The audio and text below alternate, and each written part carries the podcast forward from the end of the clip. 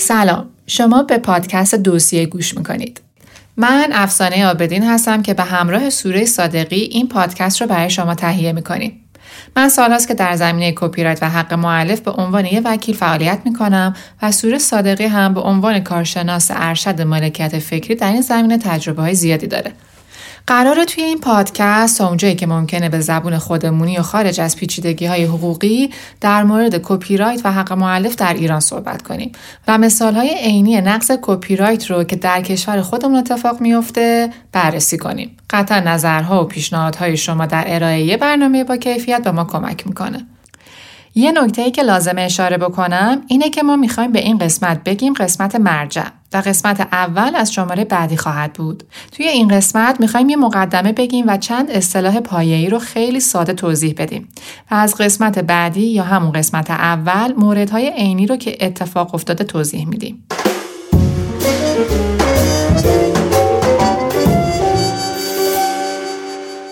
به نظر شما ما اصلا قانونی در ایران برای حمایت از هنرمندان و حفظ حقوقشون داریم؟ بله، باید بگم که قوانین داخلی ما حقوق هنرمندان رو مورد توجه قرار داده. از سال 1310 یعنی حدود 90 سال پیش. حتما تعجب کردین. البته اینو باید بگم که قانون مجازات سال 1310 فقط 4 ماده خودش رو به این موضوع اختصاص داده بود، ولی همین نشون میده که قانون ایران خیلی هم با بحث حق مؤلف ناآشنا نیست. بعد از اون در سال 1348 اولین قانون مستقل در زمینه حق مؤلف و کپی رایت با عنوان قانون حمایت از حقوق مؤلفان و مصنفان و هنرمندان تصویب شد که این قانون تا امروز هم لازم الاجراست. با اینکه بیشتر از 50 سال از تصویبش میگذره، اما با اجرای درست همین قانون میشه از حقوق هنرمندان حمایت کرد. اگرچه در سالهای بعد قوانین دیگه‌ای هم در رابطه با حق مؤلف تصویب شدن، اما میتونیم بگیم که این قانون قانون مادر در این زمینه است. ما از این به بعد به صورت خلاصه به این قانون میگیم قانون سال 48. بنابراین اگرچه ایران تا الان به هیچ یک از کنوانسیون‌های بین‌المللی مربوط به حمایت از حقوق مالکیت ادبی و هنری ملحق نشده، اما قوانین لازم الاجرای داخلی با وجود اینکه جامع و کامل نیستن اما کارآمدن و باید به این قوانین توجه کرد و برای احقاق حق اونها رو مورد استناد قرار داد. این قسمت از پادکست در واقع یه مقدمه برای قسمت‌های بعدیه. در ادامه می‌خوایم چند اصطلاح پایه‌ای رو تعریف کنیم، ولی قبل اون سوره می‌خواد برای ما بگه که اساساً چرا آشنایی با حق مؤلف مهمه و بعد از اون میریم سراغ اصطلاحات.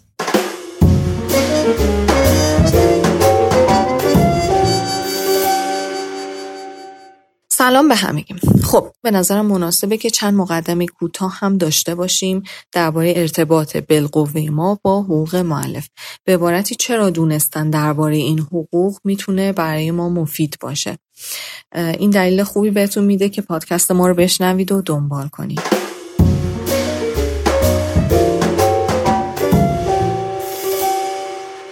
دوستان، حقوق مؤلف موضوعی که این روزها همه ما به نحوی هر روز به اشکال مختلف باهاش روبرویم و برخورد پیدا میکنیم. نوع برخوردمون از دو صورت خارج نیست، یا به عنوان دارنده حقوق، همون صاحب اثر که معمولاً اگرچه نه لزوماً همیشه خود هنرمند خالق اثره. دارنده حقوق معمولاً خود هنرمند خالق اثر یا به عنوان استفاده کننده از اثره. شما فکر میکنین بیشتر به کدوم گروه تعلق دارین؟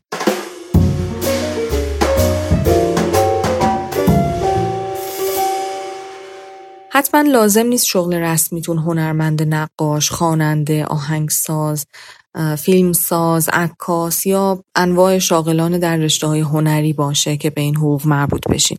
همینطور که گفتم ممکنه به این صورت باشه که شما دارین از اثری که متعلق به شما نیست استفاده میکنین، یا ممکنه همچنین به این خاطر باشه که شما اثری خلق کردین. ممکنه این اثر شما از نظر ارزش هنری برجسته و قابل اعتنا نباشه، یا اینکه هنوز متوجه ارزش هنریش نشدید. داخل پرانتز این رو هم بگم که دید حقوق مؤلف حمایت از صرف آثار هنری معروف، هنرمندان معروف نیست. در واقع میتونیم ادعا کنیم که حقوق مؤلف اصولاً چندان خودش رو درگیر مفاهیم و تعاریف و اولویت‌ها و نظریات و مشابه اینها در عالم تخصصی هنر نمی‌کنه، بلکه اون چه در این رشته از حقوق به صورت بسیار برجسته و پر اهمیت نقش داره مفهوم خلاقیته، البته خلاقیت ادبی و هنری، چون حمایت از سایر انواع خلاقیت ها مثلا در زمینه علوم و فنون و بازرگانی با رشته های دیگه حقوق مالکیت فکریه. پس مفهوم ادب و هنر در مباحث حقوق مؤلف صرفاً به عنوان وجه متمایز کننده از آثار فنی و مهندسی و خلاقیت‌های بازرگانی و مشابه اینه. این مبحث بسیار جالبیه که مطمئنم در قسمت‌های آینده انشالله بهش برخواهیم گشت، ولی فعلا اجازه بدین در حد همین حد مختصر نگهش داریم. خب به اینجا رسیدیم که ممکنه طبق تعاریف حقوق مؤلف شما پدید آورنده یه اثر و در نتیجه اولین دارنده حقوق موجود در اون اثر باشید. بنابراین خوبه که با این موضوعات آشنا باشیم که اولا بدونیم کجاست که داریم در واقع اثری رو خلق میکنیم که ما رو در مقام دارنده حقوق قرار میده و بقیه رو منع میکنه از استفاده از اثر بدون اجازه ما، و ثانیا بدونیم کی داریم از اثر دیگران استفاده میکنیم. البته در ظاهر فهمیدن این که در حال استفاده از اثر دیگران هستیم احتیاج به دونستن حقوق نداره، ولی بشنو و باور مکن. گاهی پیش میاد که داریم از اثر دیگران استفاده میکنیم و خودمون متوجه نشدیم، یا اینکه میدونیم داریم از اثر دیگری استفاده میکنیم ولی آیا این استفاده باید حتما با کسب اجازه از دارنده اثر باشه؟ اگر برای گرفتن اجازه اقدام بکنیم دقیقاً باید منتظر چه چیزی باشیم؟ اگر اجازه نگیریم چی میشه؟ اگر دارنده حقوق رو پیدا نکردیم چطور؟ یا اگر خارجی بود؟ اگر اثر خیلی قدیمی باشه چطور؟ اگر اثر در اینترنت قابل دسترس باشه چی؟ در دسترس باشه و پدید آورندش معلوم باشه، در دسترس باشه ولی پدید آورندش ناشناخته باشه یا با نام مستعار باشه.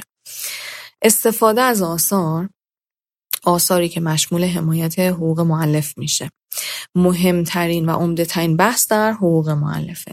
جوانب متعدد و متنوع زیادی داره و ممکنه خیلی راحت در عمل باهاش سر و کار پیدا کنید.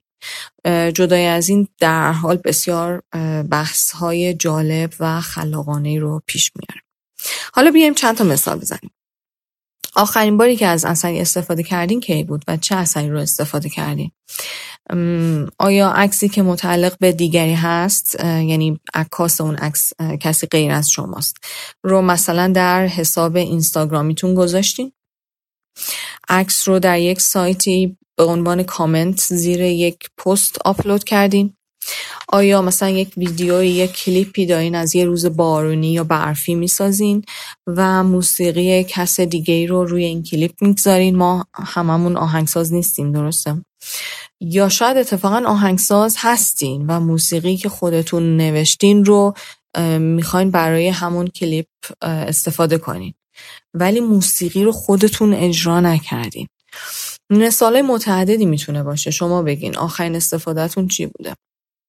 یا شاید اصرار دارین که از اثر هیچ کس به هیچ ترتیبی به هیچ مقداری هیچ استفاده‌ای نکنید.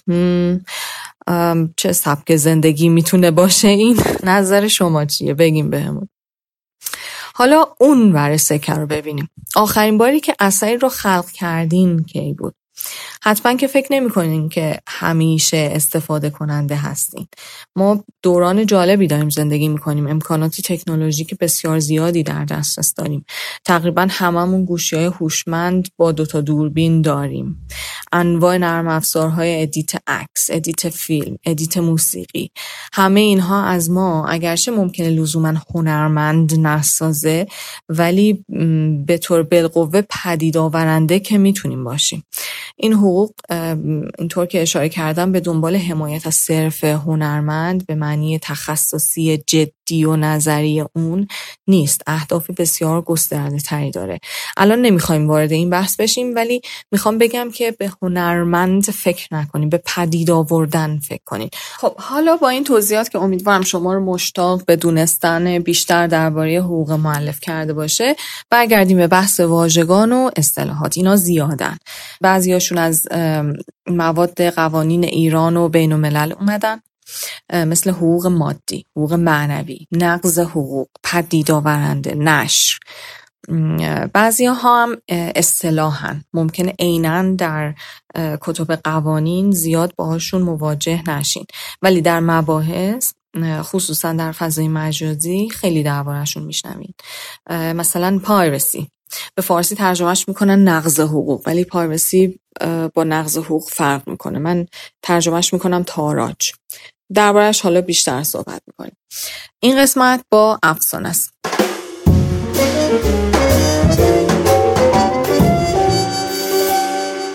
مرسی سوره از توضیحاتی که دادی. بریم سراغ اصطلاحات. خب من اینجا میخوام اصطلاحاتی رو خیلی خلاصه توضیح بدم. حق مؤلف، پدید آورنده، اثر و شرایط حمایت از اثر و حقوق مادی و معنوی اصطلاحاتی هستند که منطبق با قانون مختصراً بهشون اشاره میکنم.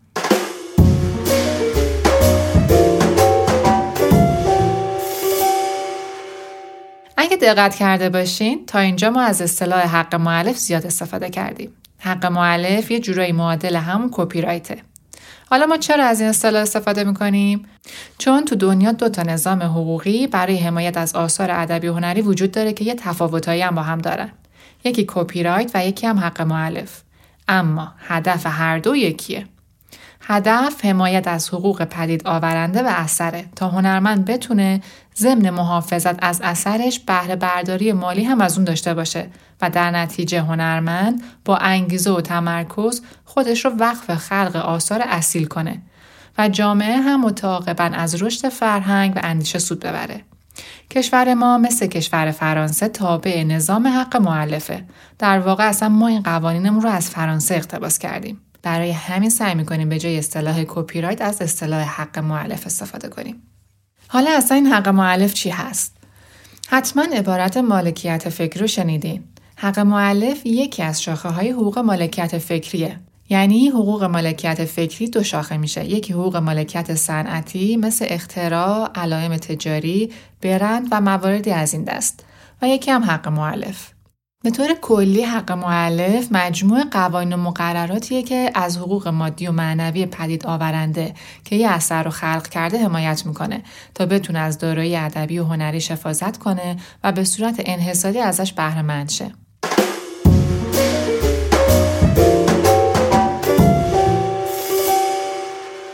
اصطلاح بعدی پدید آورنده است. از نظر قانون سال 48 به مؤلف، مصنف و هنرمند پدید آورنده اطلاق میشه. در واقع پدید آورنده همون خالق اثره که اثر ناشی از فکر و احساس و شخصیتشه.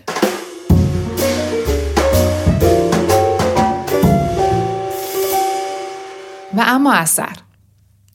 به زبان ساده اثر یه دارایی از نوع ادبی و هنری که مالک اون پدید آورنده یه که اثر محصول خلاقیت و فکر اونه.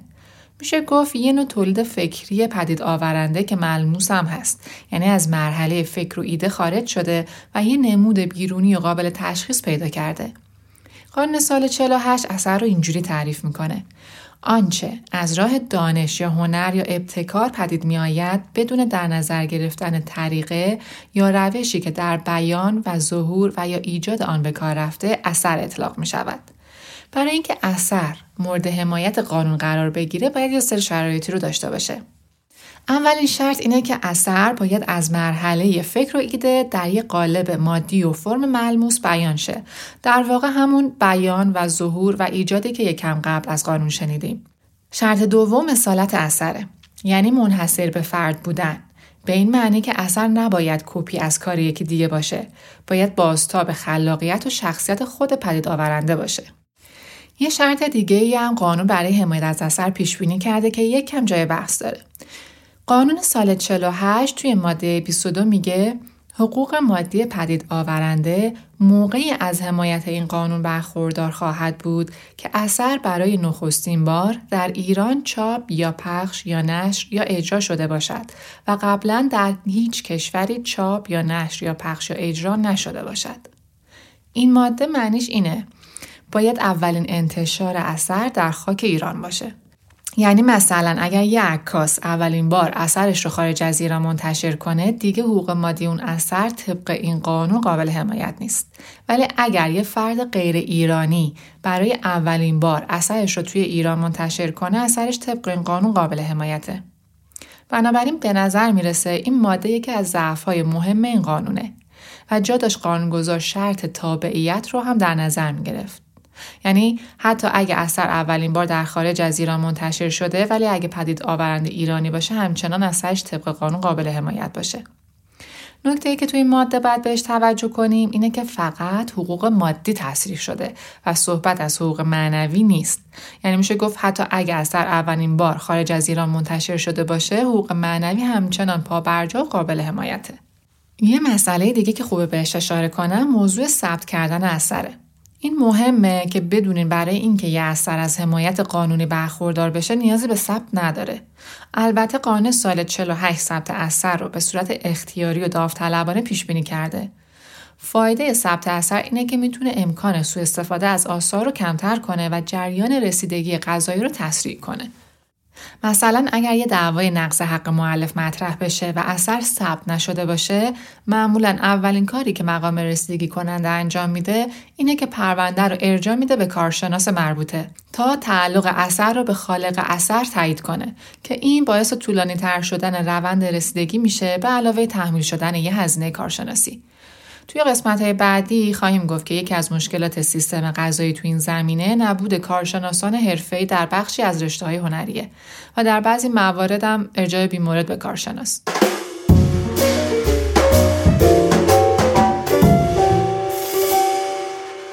دو تا اصطلاح آخری حقوق مادی و حقوق معنویه که دو جنبه حق مؤلفن. یعنی اثر هم از حقوق مادی برخورداره و هم از حقوق معنوی.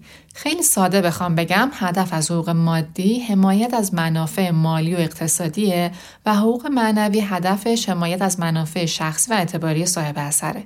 طبق قانون حقوق مادی به معنای حق انحصاری پدید آورنده در بهره برداری از اثره که حقوق انحصاری مثل حق نشر و پخش، عرضه، اجرا و به طور کلی هر نوع استفاده از اثر رو شامل میشه.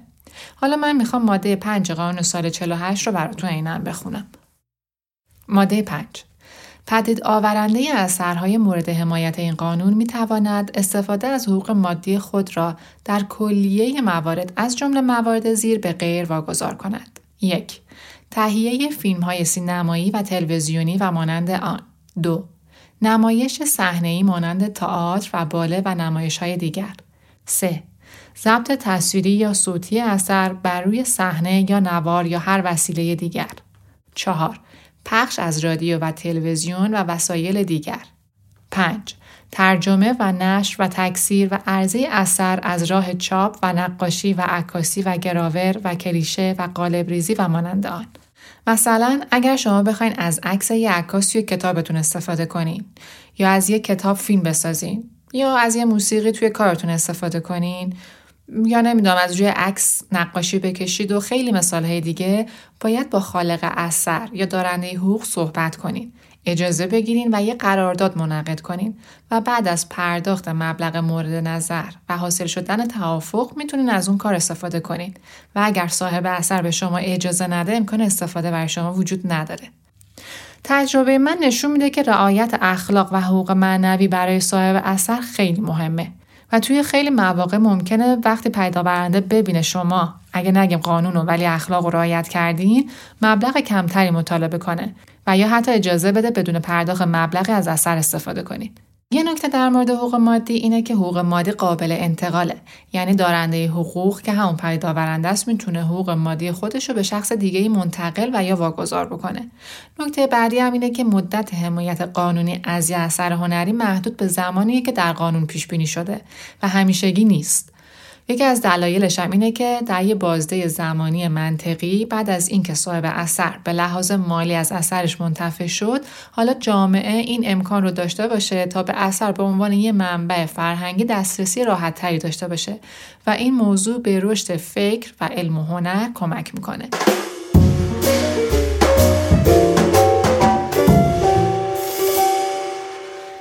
در خصوص حقوق معنوی میشه گفت که این حقوق ارتباط مستقیم با شخصیت پدید آورنده داره، یعنی اثر خلق شده انعکاس شخصیت خالق اونه و به خاطر همین خیلی موقع ها میبینیم هنرمندان روی رعایت حقوق معنوی بیشتر حساسن.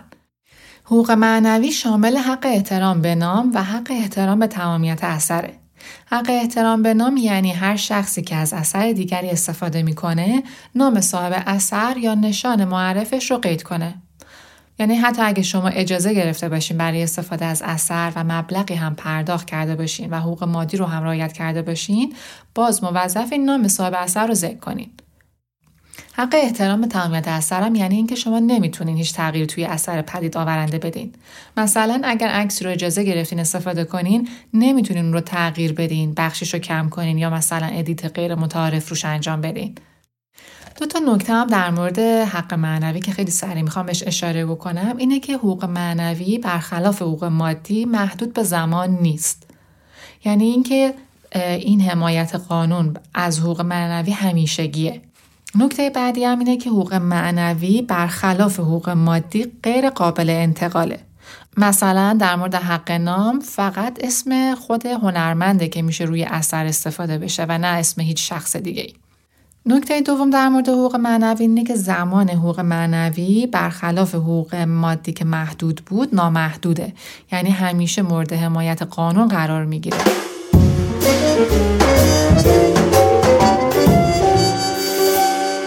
خب فکر میکنم فعلا همین چند اصطلاح کافی باشه. توی قسمت‌های بعد هر جا احتیاج بود توضیحات لازم رو میدیم. این قسمت تموم شد. منتظر قسمت بعد باشین که به نظرم خیلی جالبه. در مورد نقض حقوق عکس‌های مجموعه شهر نو یا روسبی کاوه گلستان صحبت می‌کنیم و خانم هنگامی گلستان هم با ما خواهند بود.